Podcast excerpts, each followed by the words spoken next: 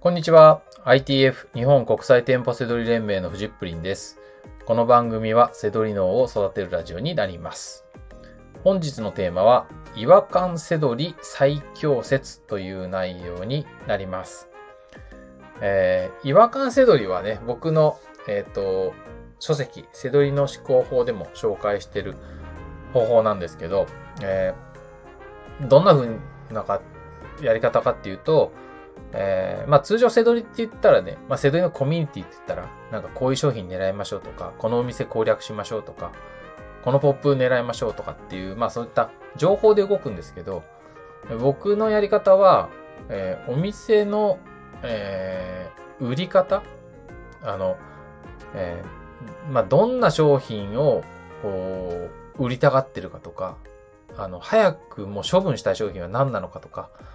そういったこう、お店の状態からこう逆算するようなイメージなんですよ。はい。だから、商品情報とか本当に僕なくても、日本全国ね、あの、セドリしていってる、あの、セドリをね、伝えていってる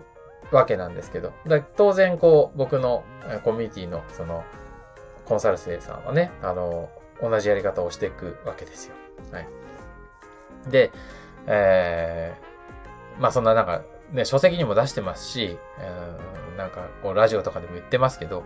じゃあどうなんだっていうとこあるわけじゃないですか。だからそこで、まあ今日はその ITF で実践してる違和感セドリをね、実践してる人の、あの、内容をそのまんまお伝えしちゃおうかなって思って、はい、います。はい。まあなんか、あの、こんな感じな結果なんだっていうのをね、聞いてもらえたらと思います。まあ別に大きい話でも小さい話でもなくって、はい、あの、日常的に、あの、な報告の話をしたいなと思います。はい。まず一人目の方は、まあ名前とか当然言わないんですけど、えっ、と、ま、る、えー、2日間仕入れに行って、えー前の日は、え1日仕入れに行って、えー5.1万円の、えー、粗利でしたと。次の日は3.5万円の粗利ということで、商品点数が、えー197個。ね。そうすると、合わせて 8, 8万円、8.5万、8.6万円仕入れて、あ、利益か。で、だいたい200個ぐらいの感じですかね。そうすると、売値が、あ、利益、1個あたりの利益が、えー、いくらだ？えっと、200個ん？ん ?8 万円の利益で200個だから4000円ぐらいの利益。あ、結構いいですね。はい。まあそんな感じですね。はい。で、えー、まあ、えっ、と、前の日に仕入れに行って、その次の日に行って、2日間で粗利が、まあ、えー合わせて、えー8万円ぐらいの、8.6万円の粗利ですね。で、それを次の日に、えー商品のあの、えーラベル貼りですよね。あの、アマゾンに送るときのね、あの、シール貼りして、で、えーその次の日に、えー宅配便の業者にね、あの、納品してきました、なんていうね、報告があって。はい。で、最近の30日の売り上げは、えー今120万円まで来ましたっていうような感じです。で、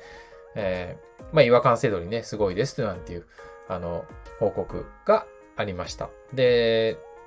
まあ、嬉しいのが、えー半年前のね、自分からはね、想像もつきませんでしたか、したとか、えーありがたいんですけどね、感謝しかありませんなんてね、あの言葉がありました。はい。で、これは別にあの作ってるわけじゃなくて、まあ、本人が本当にね、喜んでいた感じです。はい。で、えーこの方は、えっ、と、副業で背取りをしていて、はい。なので、もしかしたらお休みの日とかにね、行った感じかもしれないので、前日が5.1万で次の日が3.5万ってなってるんで、あらりがですね。もしかしたら前日はお休みの日で次の日は会社帰りとかに行ったのかなとかなんてね、考えたりとかしてますけど。まあこんな感じですね。はい。もう一人の人は、えー会社員なんですけど、もう今度背取りで独立しちゃうんで、今ね、多分、あの、ちょっと有給とか使ってるのかな。だから結構、あの、専業でやってるのと同じような感じで、がっつり動いている感じなんですよね。まあ会社にも顔出したりしなきゃいけないはずなんですけどね。で、えっ、ー、と、ざっくりの、えー、なんか10日間、なんか忙しくて、なんか仕入れ報告ができなかったなんつって、10日間まとめて仕入れ報告で、10日間の仕入れた金額が36万、まあ、2000円と。で、粗利が25万9000円と。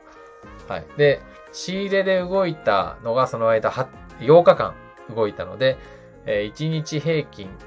が、えっ、ー、と、粗利3万2000円ほど行きましたと。はい。えー、まあ、えー、まあ、その間も、えー、なんか店舗の開拓とかしながらでしたなんていう報告がありましたね。はい。あとね、えっ、ー、と、その方が面白かったのが、えー、こう、店舗せどりなんで、行くさ、行ったお店で、ライバルに遭遇しましたと。で、えー、まあ、同年代ぐらいの女性の、まあ、ライバル業者さんだったんですけど、まあなんか、話しかけられていろいろ聞かれたと。なんかそういうことあ、そういうのあるんですよね。で、で、どうやら向こうの方が、あの、レベルは上だったらしいんですよね。なんかこう、売り上げなのかわかんない。詳しくはまだ聞いてないですけどね。そうそう。で、まあ、あの、まあいい方だったみたいで、まあその現場はこう、なんかお互い頑張りましょうみたいな感じで、えー、別れたみたいなんですけど、まあその方がいなくなった後、あの、ね、まだ、えー、どん、まあなんか、あの人なんかちゃんと見れてんのかどうかって言って、あの、確認しに行ったみたいなんですよ。うん、そしたら、あの、ちゃんとこう違和感せどりで、あの、こう、いつもはないコーナーをちゃんと見つけることができて、はい。まあ、あの、今、今言ったいつもないコーナーってね、あの、言うのも、なかなかラジオだと伝わんないんですけどね、あの、まあ、これも一つの違和感なんですよ。はい。で、いつもないコーナーで、まあ、えー、キャラクター商品だったそうなんですよね。で、あと、あの、値段がついてない。値段がついてない商品ってみんな調べないですよね。はい。そうですよね。あとは、えっ、ー、と、まあ、あの、例えば、文具とか、あの、カバンとか、まあ、普通の、あの、なんていうんですかね、普通のセドラーさんがまあ目にしないような、あの、商品。そう、自分のやり方は、あの、別にこう、商品知識とか関係ないんで、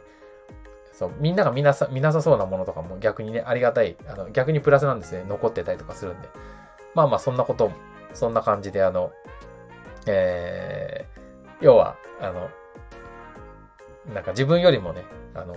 レベルの高いライバルがいたんだけど、ちゃんと、えー、違和感セドリーはしっかり見つけて、向こうの人は見つけないで、あの、帰りましたよっていうね、もう余計自信がつきましたっていうね、報告でした。はい。まあまあ、あの、こんな感じですね。あの、伝わったかなまあ、でもなんか、こう、商品知識とかなくてもいけるっていう、あの、イメージが、こう、ついたらなと思うんですよね。はい。まあ、あと、嬉しいのはね、こう、自分のところでこう活動してなければ絶対にこの商品とかね、はリサーチしてなかったとかね、そういうのをね、よく聞くんですよ。まあそれはやっぱりこう、あの、商品情報とか、そういった、このポップみたいなことじゃなくて、もう全体的にお店を攻略するようなイメージで、最初から挑んでるので、えー、そういうとこにね、目がつくっていうね、ところでした。はい。まあ、ね、こんな、あの、違和感せどいで自信がついたというね、お話でした。はい。えー、自慢とかではなくて、こういうね、せどりもあるし、あの、書籍の本は、ね、理、理論的には紹介してますけどね、それが実際にどんな風になってるかっていうのはね、なかなか数字で伝えることができないので、はい。まあ、そのうちね、僕が伝えるよりもね、ゲストの方を呼んで、えー、本人が伝えてもらった方がね、ちゃんとなんか、あの、正しく伝わると思うんですけど、はい。まあ、こんな感じでやっております。はい。ということで、本日の放送は以上になります。最後までご視聴いただきましてありがとうございました。バイバーイ。